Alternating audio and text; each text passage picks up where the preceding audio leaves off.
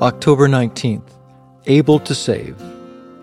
Shadrach, Meshach, and Abednego replied, O Nebuchadnezzar, we do not need to defend ourselves before you. If we are thrown into the blazing furnace, the God whom we serve is able to save us. He will rescue us from your power, your majesty. But even if he doesn't, we want to make it clear to you, Your Majesty, that we will never serve your gods or worship the gold statue you have set up. Daniel chapter 3, verses 16 through 18.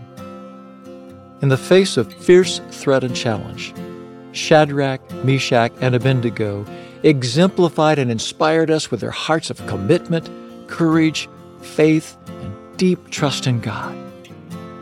We're reminded by this passage that the Lord is able to deliver us from evil's darkest intentions and eliminate evil's overshadowing danger and doom. We are invited and encouraged to pray for deliverance from evil, and we should.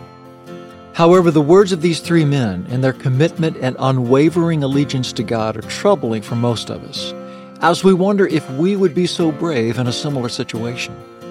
They are clear to say to their captors that God will rescue them. They specify that the Lord has the power to protect them and nothing can prevent him from stepping in.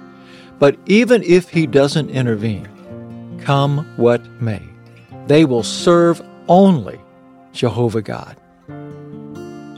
May we trust in God's all sufficient grace for each situation when and if it arises, regardless of intensity and exhibit the same sort of tested by fire faith and trust in the Lord God and His ability to rescue, redeem, and restore us in any circumstances. He is truly able to save. Father, by your grace and the power of your Holy Spirit, make me resolute in my faith for the honor of your glory and name, regardless of the cost. Amen. Don't let us yield to temptation.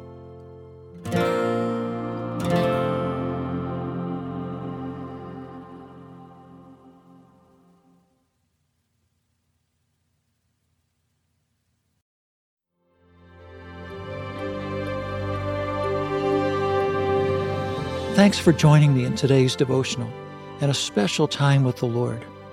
For more content, be sure to check out our blog at awakeinthedawn.com.